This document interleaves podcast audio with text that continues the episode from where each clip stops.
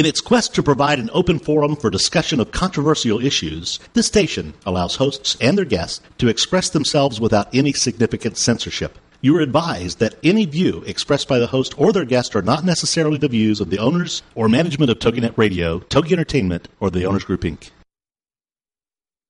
Welcome to the Sociable Homeschooler with Vivian McNinney. Vivian is here to talk to you, to encourage you, and to show you how she had a successful homeschooling experience with her Wildflower Academy, and that her kids turned out great, and that with God's help, you can create the same experience she did. From her beginnings in Hostert, West Germany to Dallas, it's been quite a journey, and her abilities to adapt, survive, and thrive are what make her unique in homeschooling. So have your pen and paper ready. It's the Sociable Homeschooler. And now, here's your host, Vivian McNinney.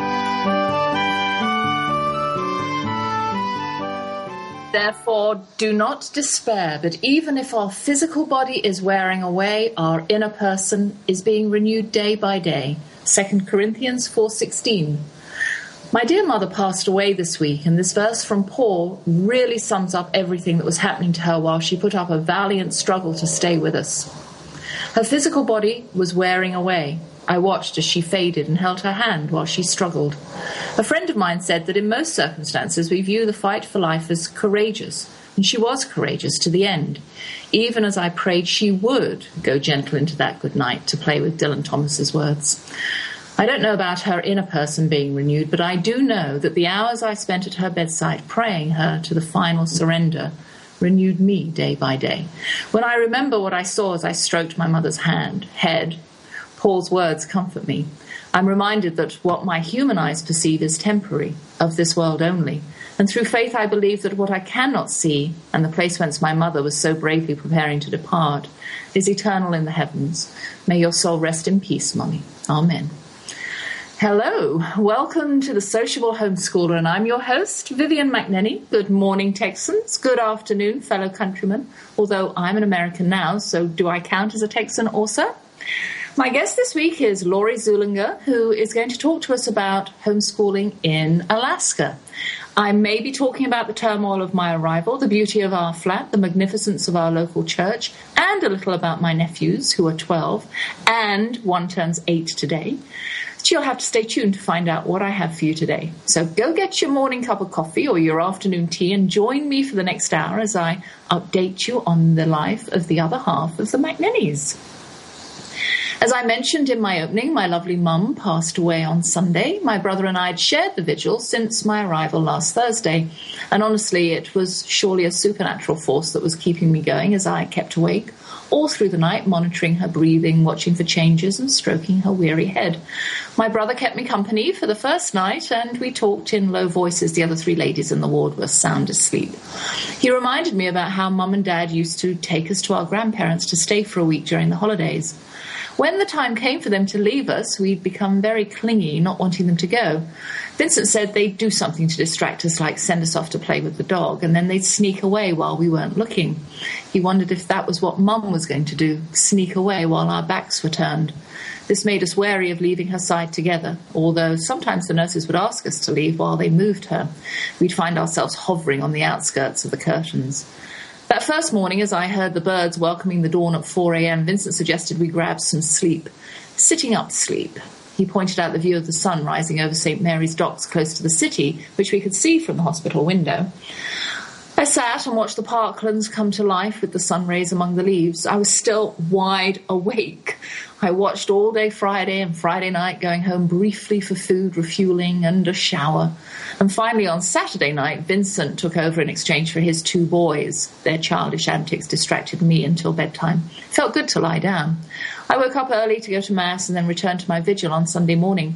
And I noticed some minor changes. Her breathing had become audible and regular every three seconds.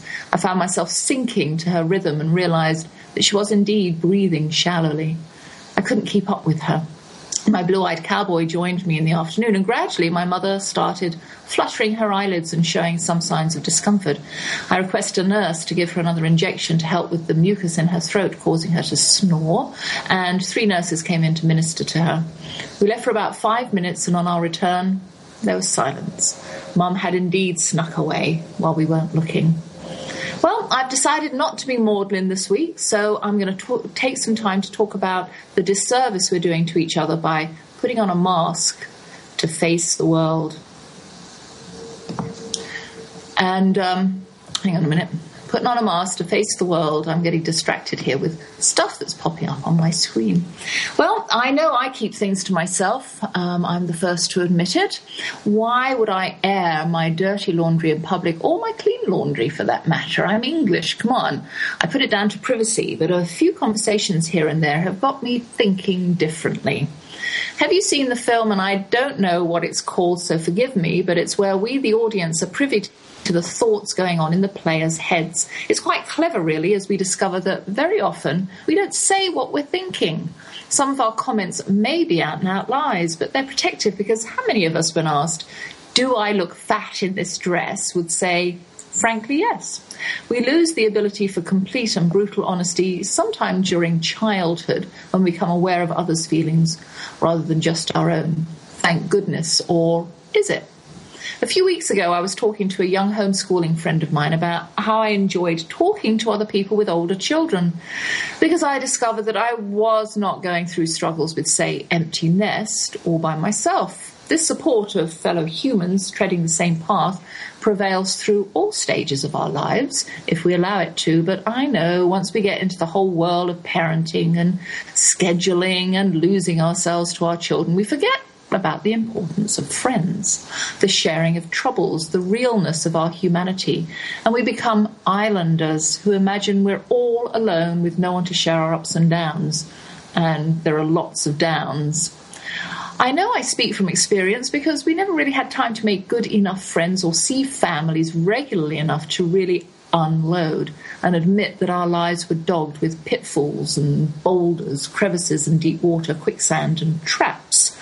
We'd handle the joys and celebrations. For some reason, the ups aren't quite so fussy about familiarity, so we don't have a problem telling people our success stories. It's okay to talk about success to those who will listen, but not so with troubles. This friend of mine um, is pretty transparent with me. I'm her mentor. I'm safe. She trusts me and knows I've the experience of years and years of wisdom behind me. I told her how I'd found out that I wasn't alone in feeling that my memory was going because I was just too darn busy and didn't know how to slow down. There were others who were feeling it too. And I discovered finally that, you know, I wasn't by myself. We're Stephen ministers, she and I, and our churches are experiencing problems of caregivers and care receivers being able to get together once a week for a face to face meeting for Christian care. And it's funny because we both think that it's because of our particular church. There's something wrong with the people in our particular congregation.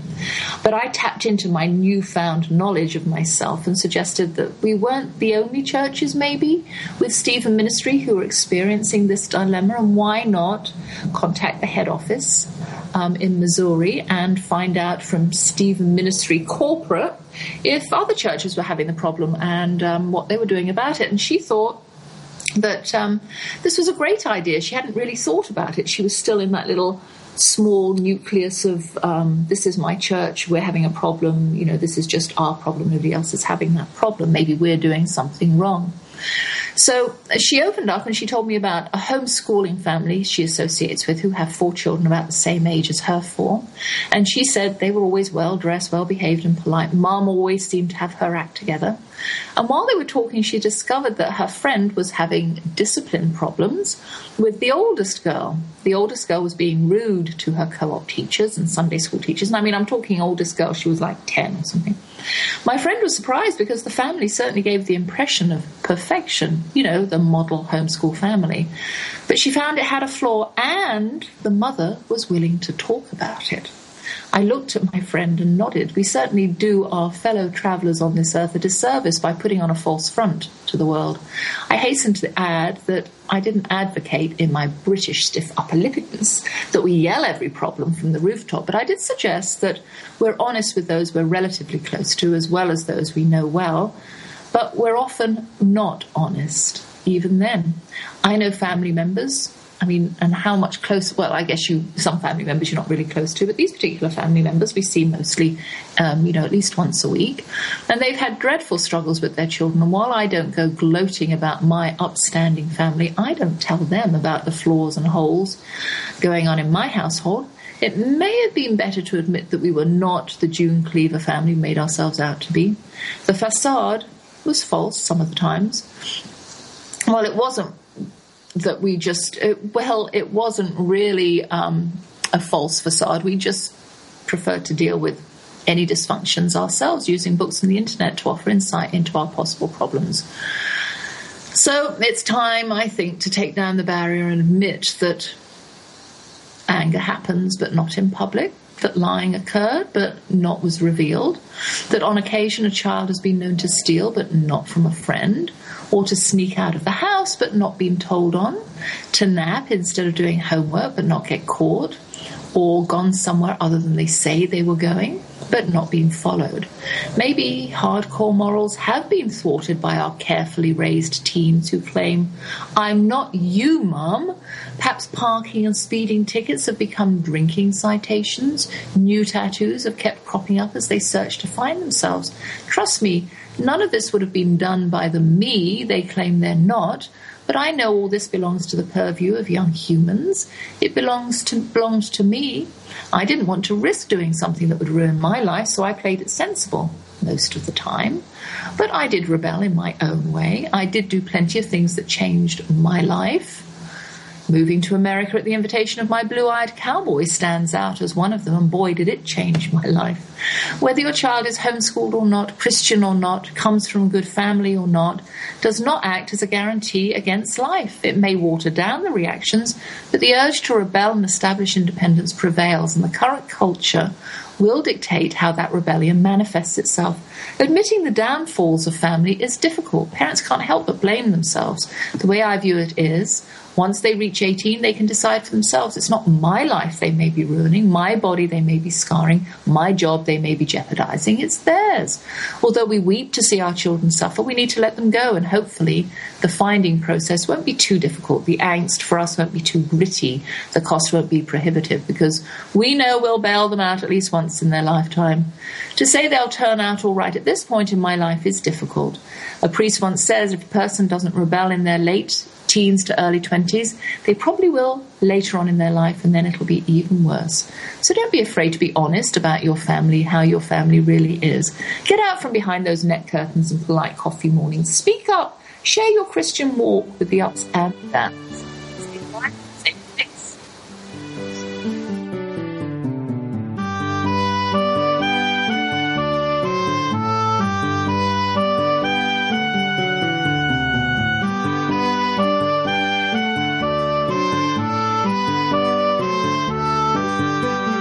How do you handle toddlers, teens, and tirades when homeschooling?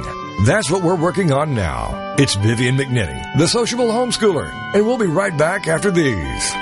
Y'all wave your hands. Look who's on. It's Dakota Man Keith, and he's number one. Now you might think Wann's youth was sad, right? Cause he had a deaf, dear mommy and dad. Right. But that ain't the case. It wasn't his fate. No, the Wanns never struggled to communicate. Ha. Y'all wave your hands. Look who's on. It's Dakota Man Keith, and he's number one. It's That Keith Wann Show on TogiNet.com, Wednesday nights at 8, 7 Central. Every week, That Keith Wann Show will have guests that share their experiences, expertise, opinions, and personal lives with us to hopefully help us better understand others. The topics and guests will come from the American Sign Language community. For more on Keith Wan and the show, go to his website, keithwan, W-A-N-N.com. Listen with an open mind and willingness to learn and help with the cultural bridge. Number number one, Keith's number one. Everybody clap cause Dakota Man's on. Number number one, Keith's number one. Everybody clap cause Dakota Man's on. Don't miss That Keith Wann Show.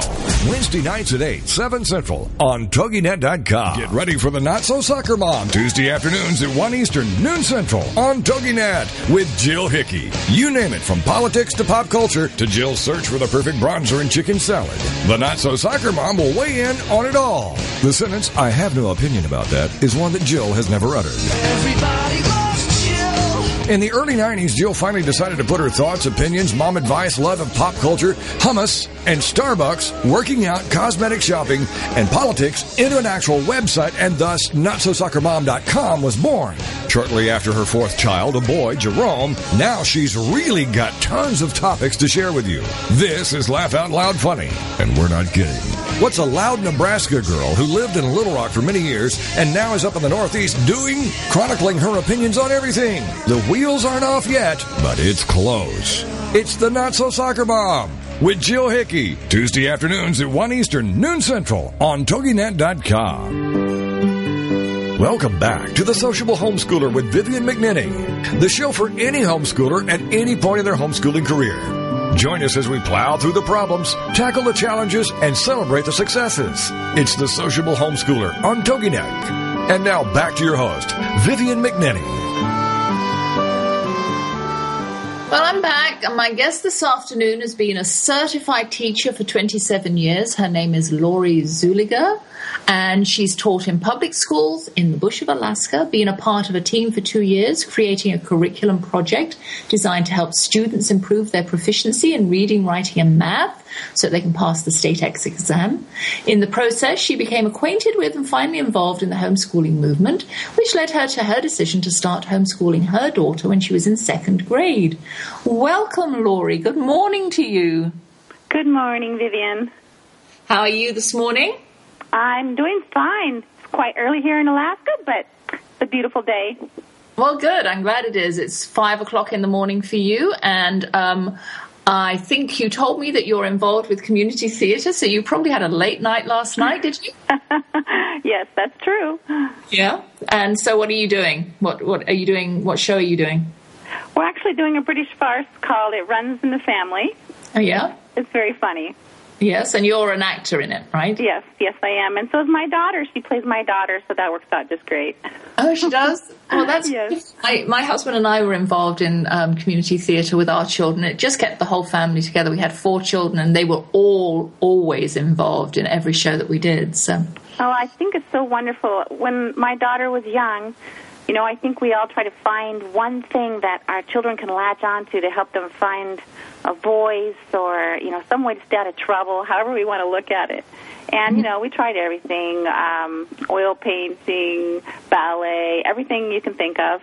And when we um, started doing the theater, actually, I would write a play, and I'd have my daughter and her little preschool friends put it on, and and uh, she just really shined in that area. So really encouraged her. She's been in dozens of plays. She's just been able to bloom through this venue, and I'm just happy that we've been able to do that as a family.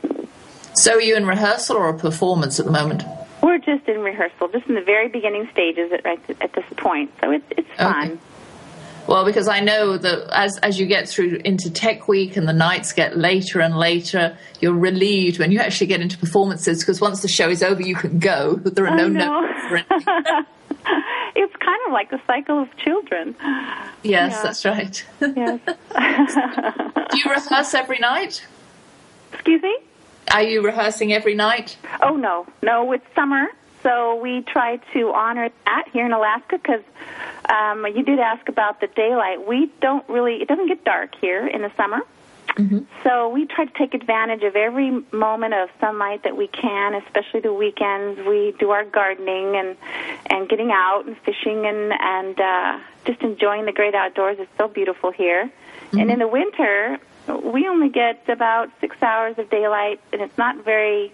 It's not like the sun ever crests the edge of the hill, so it's um, muted and darker, and everyone wants to stay in and hunker in, and and so everyone gets out in the summer. So we've just been um, rehearsing in the middle of the week. Yeah. So um, I know that here in England, I've just moved back to London. I've been here a week.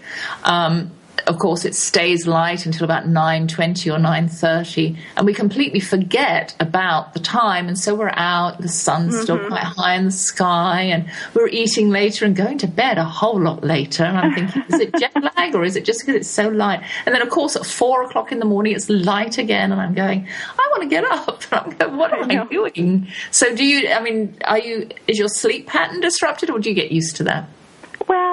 Vivian, it used to disrupt me. And um, people in the bush, um, we call it Bush Alaska when you're on a roadless community. Means you have to fly in or boat in or snow snowmobile in. but I, um, when we lived out there, a lot of people would put foil over their windows, so in their bedrooms it was very dark.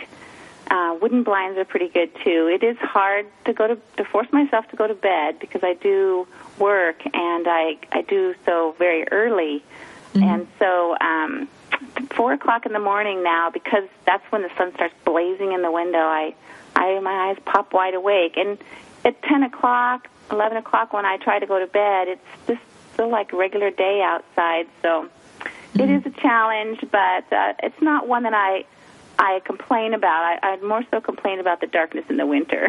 Yeah, so how long is, I mean, is that an equal six months light, six months dark? How does that work? No, it's not equal. It, it's sort of like in the fall and the spring, we have a normal world here in Alaska, like just like everybody else on the planet. And um, and then and then there's that three to four months in the middle of d- deep winter and high summer that it's it's a completely different world here. It's exciting. I I like it. I you know like I said I could trade the darkness of winter. I that's not my favorite thing. I have to keep a little light box on my desk. Yeah. And so is it deep, I mean, is it terrible weather and snow and all that kind of stuff? The weather win- we I mean I love snow. The snow's not a problem. Um Yeah. Yeah, it it can get really cold, but it can get cold other places too. I I wouldn't say that um the weather for me is any kind of an issue for Alaska. It's, Yeah. yeah. Yeah. Okay. Um, are you an Alaskan? Born No, I'm not. You, Actually, no. was born in Oregon, All in right. the lower 48, and uh, lived there, taught there. Have also lived in the state of Washington and uh, Montana, most recently before Alaska. A lot of Montanans tend to move up to Alaska. I'm not sure why, but uh, Montana was lovely. I loved it there, and uh, taught in a public school there. It felt like going back in time 20 years when I went to Really? Montana. Really? Yeah. yeah. Okay, so you were a, a public school teacher for 27 years. Now, do you still teach, or when you started to homeschool, um, how did that affect your career? And actually, I only taught in the public school for 17 years. I've been Okay. teaching for 27, but um, my actual public school experience was 17 years worth of that. And, um, you know, I created my own community within my classroom. And so I, I sort of just um, blocked out the rest of what was going on. It was kind of frightening to go into the hallways. I worked in the middle school for the majority of my time and I felt sorry for the kids. It was a tough time for them, and I tried to create a community of, of love and nourishment and give them a voice in my classroom. And I thought I was really doing a good job. And but then, um, you know, going up and working in Bush, Alaska is a very different world. It's, if you've ever worked in, in an indigenous um, community where their customs and their world is is being taken away or has been changing mm-hmm. and they're not sure how to transition. That's where mm-hmm. my community was, where I was, and it was sad. I would have to say the overall prevailing attitude is sorrow. Mm-hmm. And for me, I didn't really want to raise my daughter in that community because of that reason. The people were wonderful. The school district was just, you know, top notch, um, providing every opportunity for those children. I was always saying, "Wow, if I could have brought this back to Montana, think what the kids could do with this." Um, but it was nice to come out of the bush community, come back into um, a road community, and and begin my journey into the homeschooling world, which has just been amazing. What a gift! What a blessing! So uh, let me go back a little bit to when you were in the bush community. You said it's roadless, so the only way you could access would be either by boat or by plane. So, Correct. did you have a private plane? I mean, did you have your own plane, or did you have to, you know, sort of? No, in fact, because- you know, it did feel you felt like you were trapped. I think that Yeah. was um, for me. I it was was disturbing to think that if I needed to get out to go see my family for any reason, you were talking about your mother and how you really needed to be with her. I had this feeling that what if I needed to get out in a hurry? There was no hurry about it, um, and it would be a lot of planes and a lot of money, and um, it, it really bothered me. I didn't like that. I didn't like being you so there, you, so you were there with your husband and daughter. Yes, And yes. were you working? Had you gone there for a job? Yes, in fact, I was teaching in a um, boarding school where students from all over Alaska came to live there and it was a high school, and they came to seek an education, and for many of them to seek the safety of some place away from their home. And so it was, you know, there was a lot of challenges, and I think mm-hmm. dealing with the students' emotions of being away from home, and and many of them only had like a third grade education at that point. Mm-hmm. And I was teaching ninth and tenth graders, so it was it was a challenge, but it mm-hmm. was. I I really feel like if anyone wants to live in Alaska or know Alaska, you really need to live in a bush community Yeah. to. Now, is have there that is there a different like patois dialect? No, well, they have um, different um, languages. There's the Athabascan language, and you know they all have their own languages, but they speak English now. That they it's it's a struggle to try to keep the language going with their youth. Yeah, yeah, I know. Um, actually, even a, a friend of mine um, is young. I mean, she's in her mid twenties, and her parents are um, Hispanic, and she has no his, uh, no language. She doesn't speak. Mexican or Spanish at all because she chose when she was younger that she didn't want to do that, but now she regrets it Yes, because there are so many. She's a teacher and a speech therapist, and she said, you know, my colleague when she's on vacation, she speaks Spanish, and I can't deal. I can't teach her her um, patients. And because I don't speak the language, and I'm looking at her and I'm going, but you look as though you should, and your parents obviously did. And she said, no, I chose not to, but I regret it now. Yeah, it's sad because you lose a part of your culture by doing that. But I suppose the children have the choice of uh, they they just don't want to. They don't want to. It's old fashioned. They view it as old fashioned. We've done it ourselves. Um, okay, so you. Um, now we need to talk about how did you become oh we have a minute so i'm not going to get into that yet next yeah i just looked at my screen and i went oh a minute um, um, I want to talk to you in the next section about how you became involved. You said that the homeschooling path was absolutely wonderful. And I spoke to somebody in Australia actually last week, and he said he had such a wonderful, wonderful introduction to homeschoolers themselves, how wonderful they were. And it made such a change because a lot of people, you know, when they think about homeschoolers as a stereotype and they think they're weird and that. So it's really nice to hear from people who've had really, really wonderful, positive experiences when they first meet with homeschoolers. So that's what we'll talk about when we come back. And I'm um, talking to Lori Zulliger. Am I pronouncing that correctly? Well, it's probably with your own accent. That's correct. Zolliger is how it's typically. Oh, Zolliger. Okay. Mhm. Okay. Um, Lori Zolliger, who lives in Alaska, and she homeschools her daughter. So we'll be back in about 90 seconds. Thank you, Vivian. Thank you.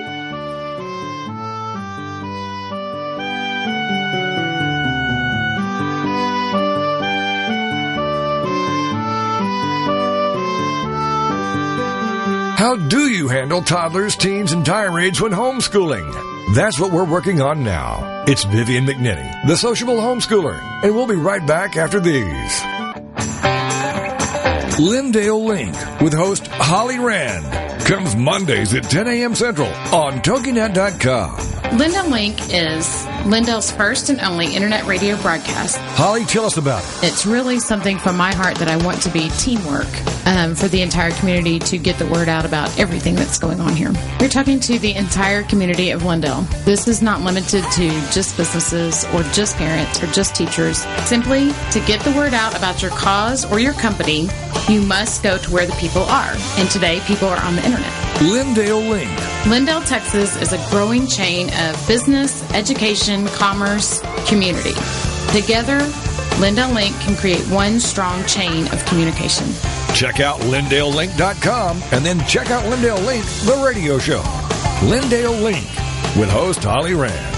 Mondays at 10 a.m. Central on TogiNet.com. The trick to getting published with your host, Florence Blake. Friday nights at 9, 8 Central on TogiNet.com. Flo has seen it, done it, and now can share from her experiences as a newspaper staff reporter, feature writer, freelance editor, and college writing instructor.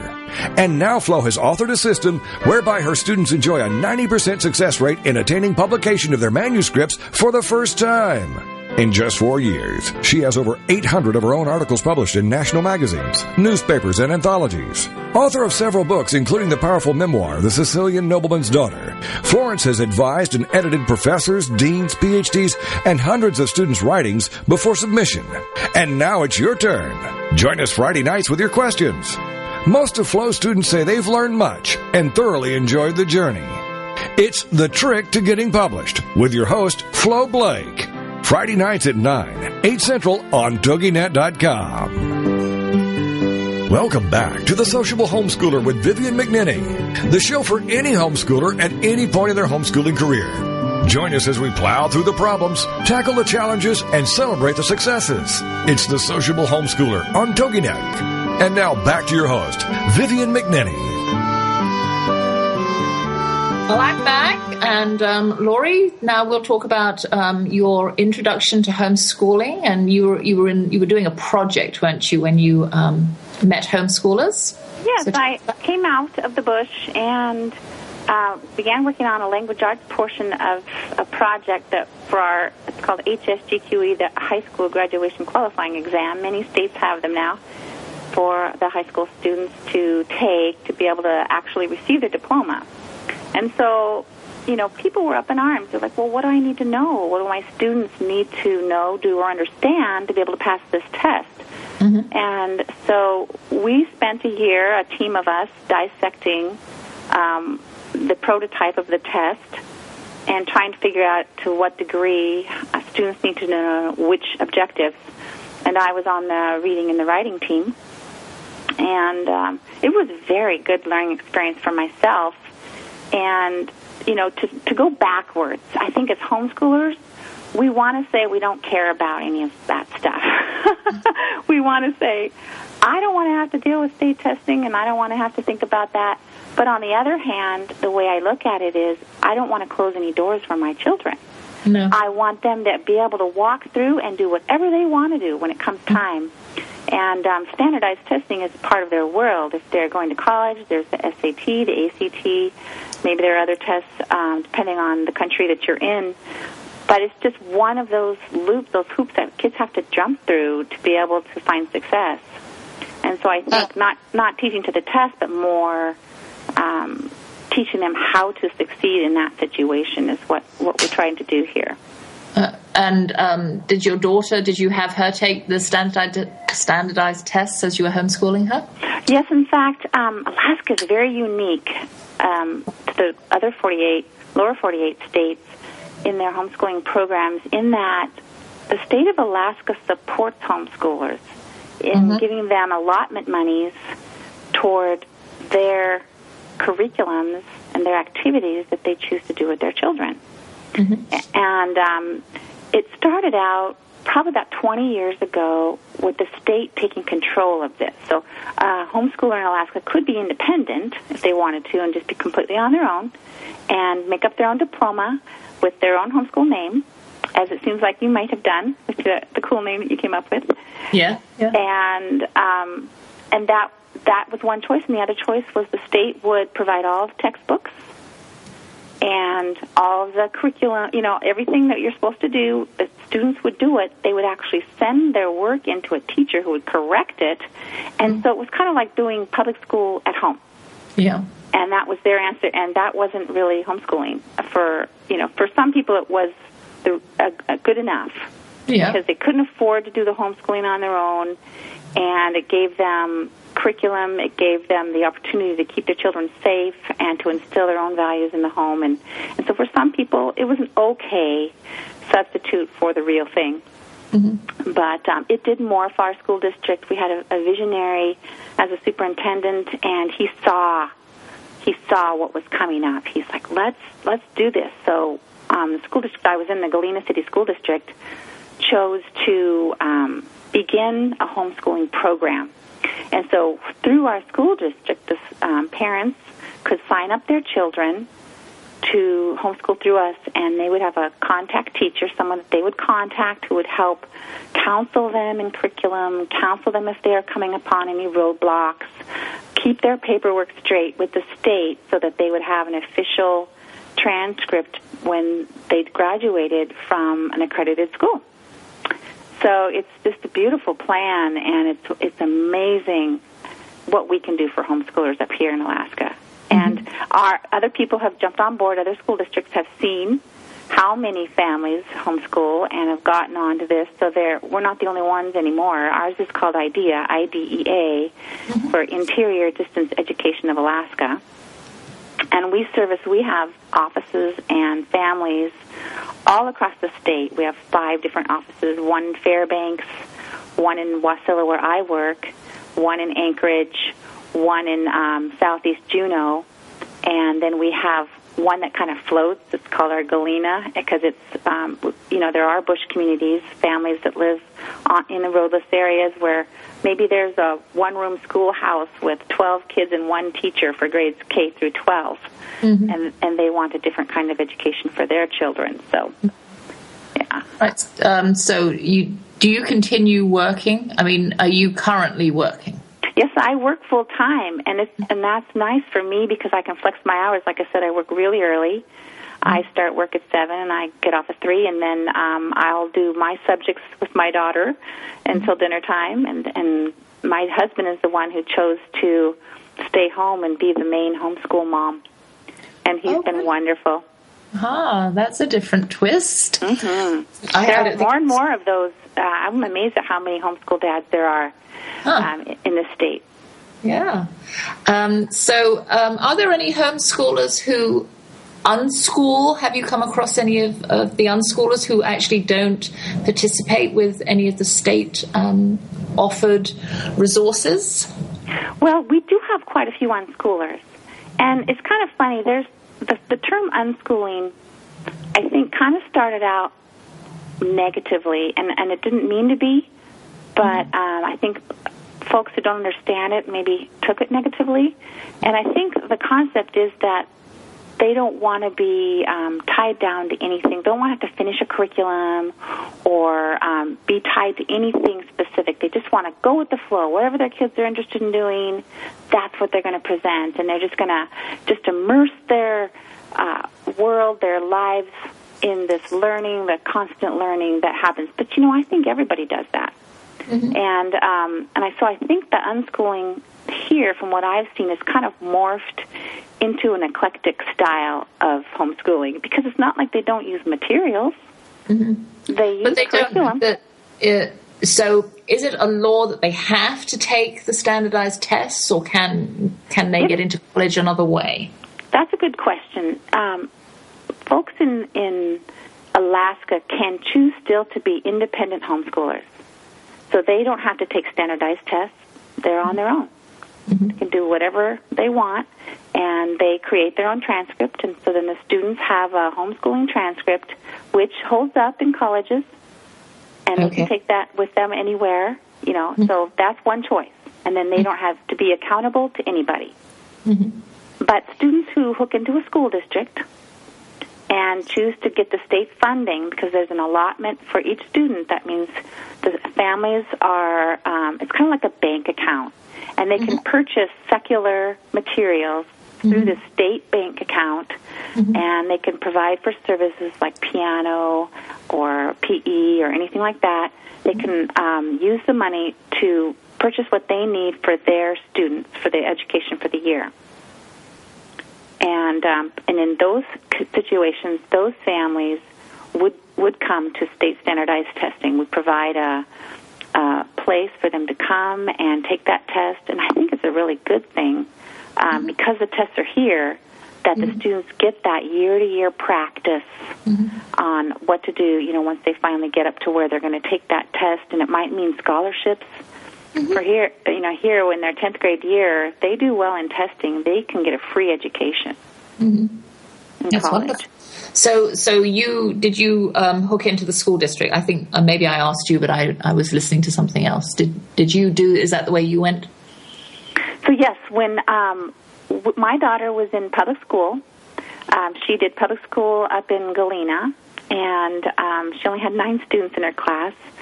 And then we came back down to the Anchorage area, and she was in several different public schools, and we were very disheartened mm-hmm. by her experiences. And she's a very bright young girl, very very sociable, and she was sensitive to all the different things that were going on around her. And I mm-hmm. think that's what made the decision for us. Two things. One, she was unhappy with how mean kids could be to each other or teachers to the kids. Mm-hmm. And every night it was a, an hour or more of decompression.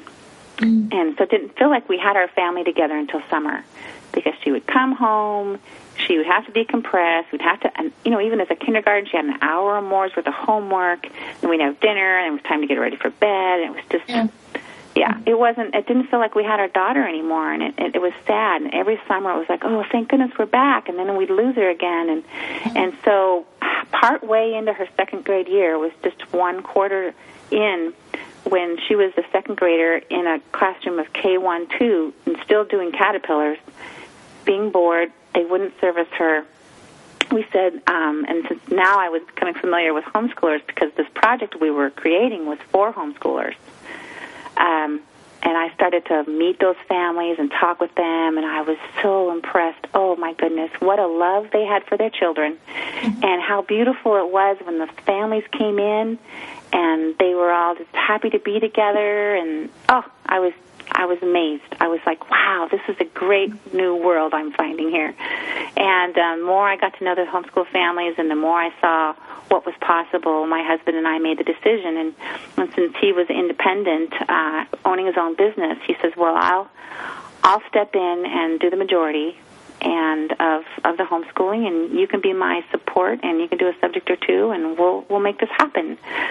So we made that decision and we do not regret it for one second. Oh, it's been amazing. Well, good, good. Um, for those of you who are just joining us for the second half of my show, I'm talk- talking to Lori um, Zuliger, who homes. I said Zuliger again, didn't I? Oh, Zuliger. fine. That's fine. who homeschools her daughter in Alaska. We've been learning about the positive experience that she and her husband had when they first met with homeschoolers and how the resources um, that are available to them are amazing from their state. Lori is in the planning stages of a book that's going to help encourage newbies in the homeschooling movement, and she's seeking real life help from seasoned homeschoolers. More about that um, during our next segment. For now, I'm going to go on a short break, so go grab yourself another cuppa and a chocolate biscuit to munch and hurry back. And also, I have a little bit of 30 seconds. So, Lori, be prepared. I will want email address from you so that my um, listeners can email you with some of their successful homeschooling stories, or not so successful as I spoke about earlier, because we need to be honest with one another, and um, any other contact information that you might have. And so, here comes the music, and I'll be back in just a moment. Thank you, Vivian. All right.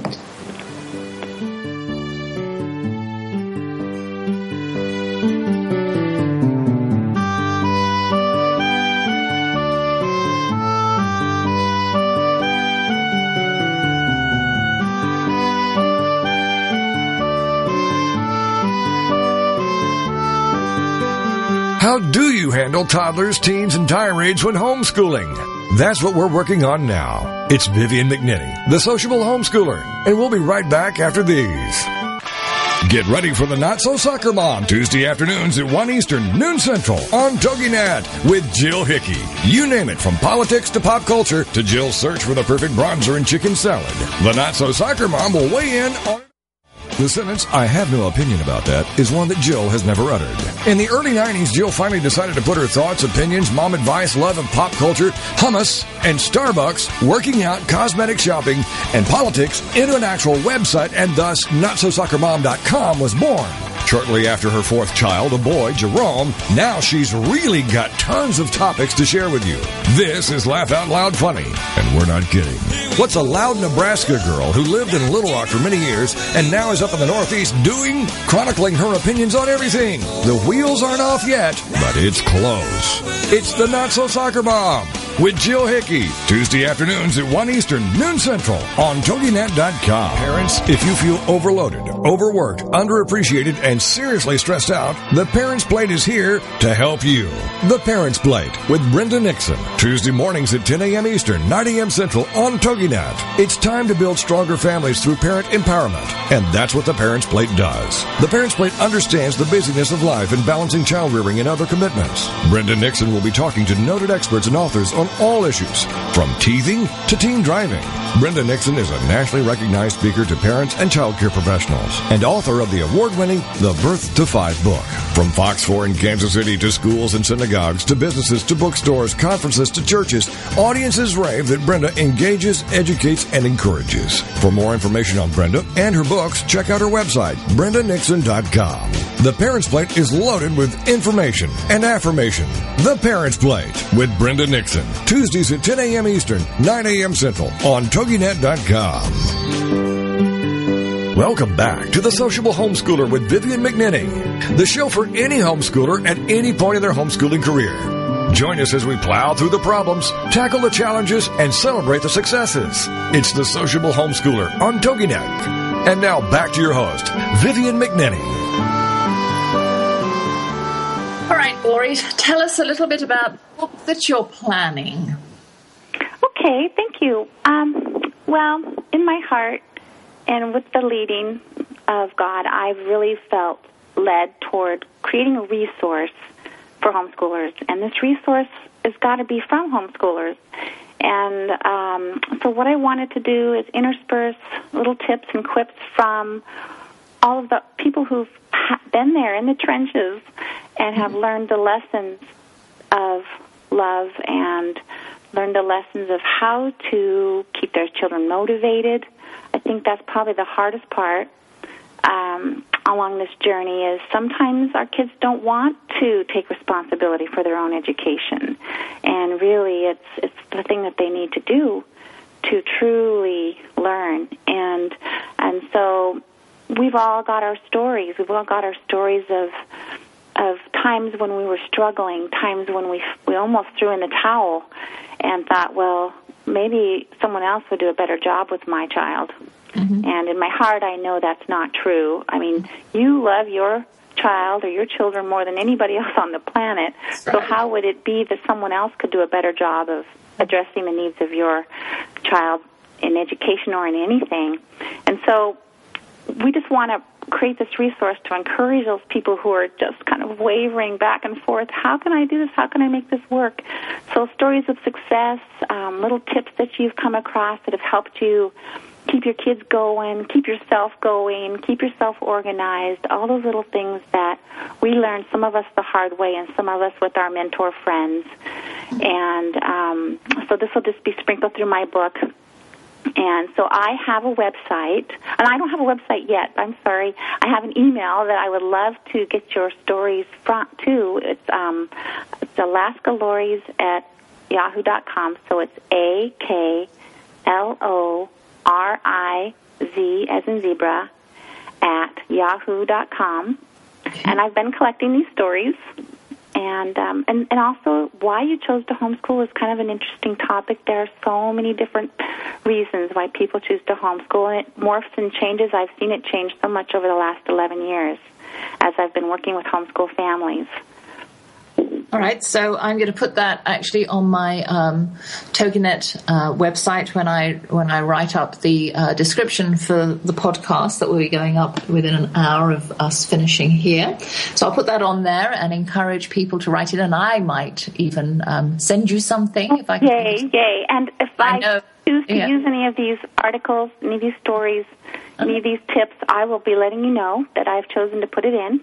And because I've got this pile, I'm collecting them up, and it's just been wonderful. I'm being encouraged by reading your stories, mm-hmm. and I know that that's going to be helping all of us because it's it's a growing group of folks who believe that their children need more, and um, it's a safer environment at home. Many of us choose to because we want to infuse our values into our education, mm-hmm. and um, it's a wonderful way to do that. And so That's great. Now you said that you um, that there are something like four thousand homeschoolers, and Alaska has a population of a you million. know, and I, I, I kind of tried to research that. Um, there are just 4,000 in my very own um, program, but Right. there are probably five or six programs in Alaska. And I'm not exactly sure what their numbers are, but a couple of them are as large as ours, if not larger. So, um, yes, Yeah. it, there are, many, many homeschoolers, and over a million in the U.S. alone. yeah, yeah. And so I know, I know. we're a growing number for many, many reasons. We could go into the reasons for probably three hours. But um, people are saying if my children are more important than an extra income or whatever it is, you know, because we can still have another job. I can work full time and still homeschool my daughter. My husband still does his business on the side. We, we can still make it work, and Oh, it is a challenge. But it's it's such a joy. It's been a, a wonderful experience. And as I'm heading down the home stretch, my daughter uh, just finished her freshman year. I'm starting to, you know, I, I heard you talk about the emptiness, and I start to think, yeah, we're getting we're getting here toward the end of of the at home journey. She'll probably still be doing college and and all that, but you know, her door, she's got so many more opportunities now. She is in high school taking college classes because she can. Yeah.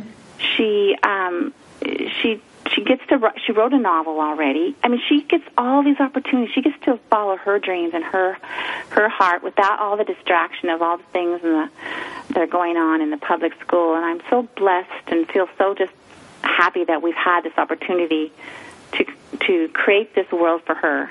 And you're right. We have to let them go through their own struggles and sometimes that's hard to make that choice. And i think i think the hardest thing for me along the journey was am i i kept asking myself are we making the right decision here? Is this really the mm-hmm. what's best for our daughter? Mm-hmm.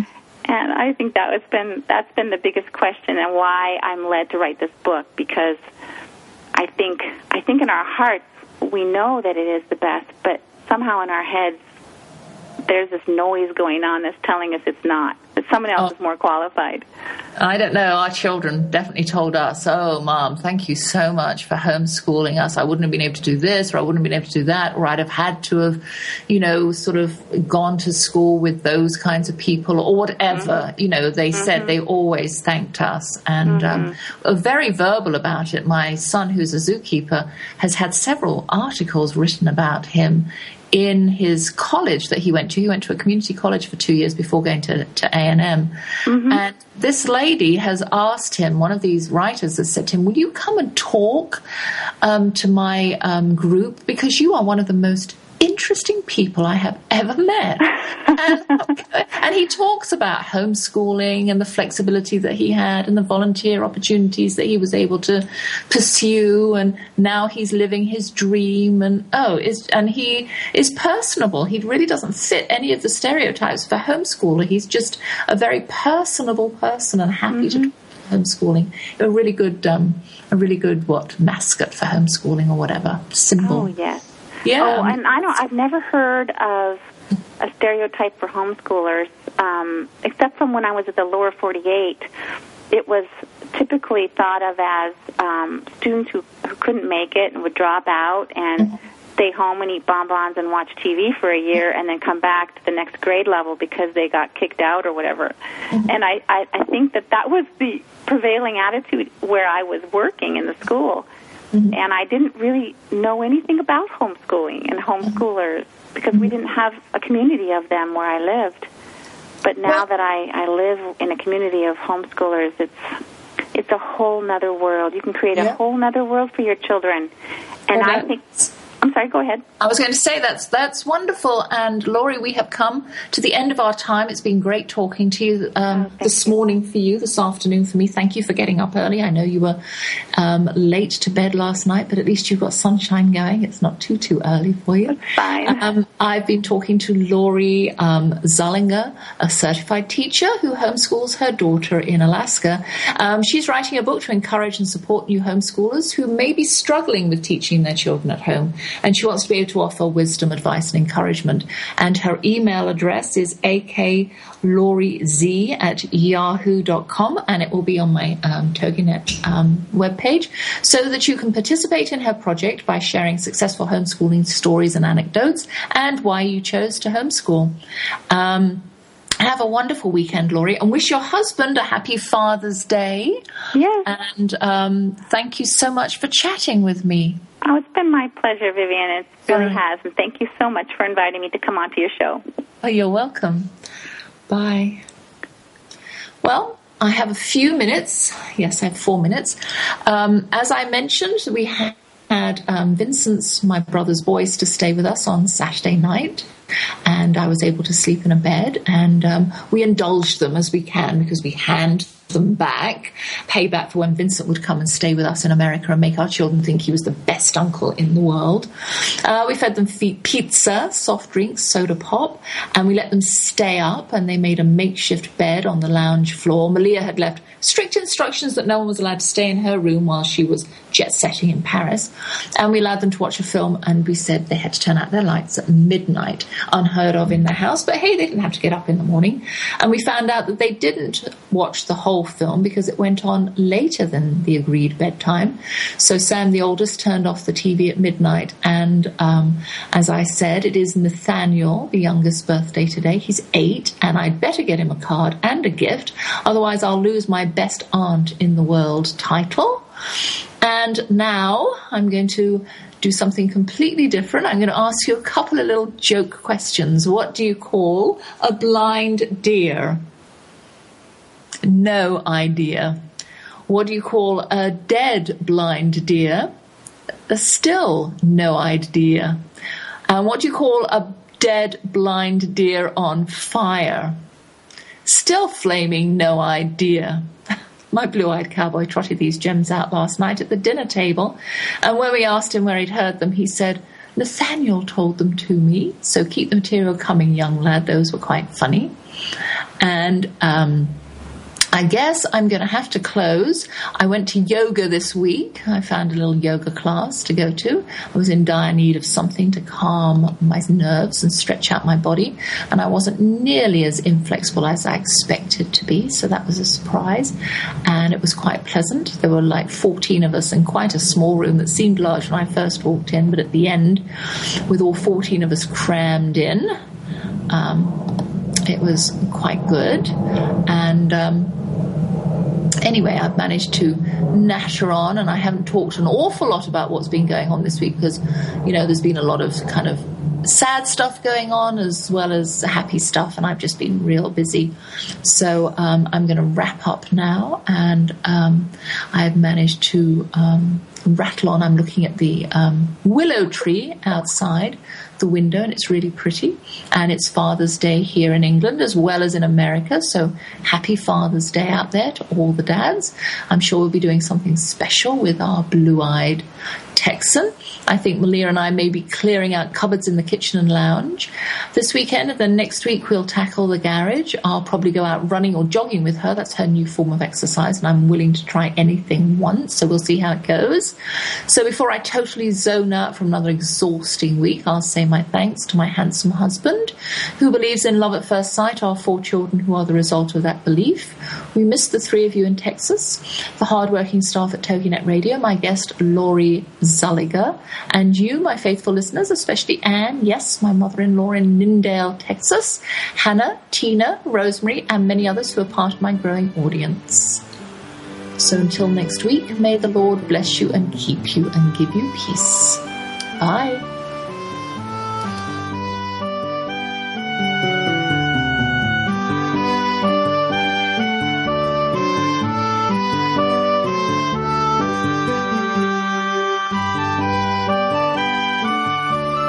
Thank you for joining us for the Sociable Homeschooler with Vivian McNinney on TogiNet.